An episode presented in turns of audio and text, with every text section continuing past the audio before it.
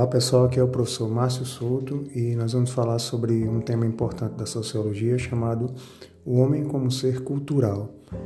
É, a gente fala isso porque o homem ele não é apenas um ser da natureza, ele transforma o seu ambiente e cria hábitos e formas de viver que permeiam a humanidade durante o tempo. Esses hábitos e essas formas são chamados de cultura.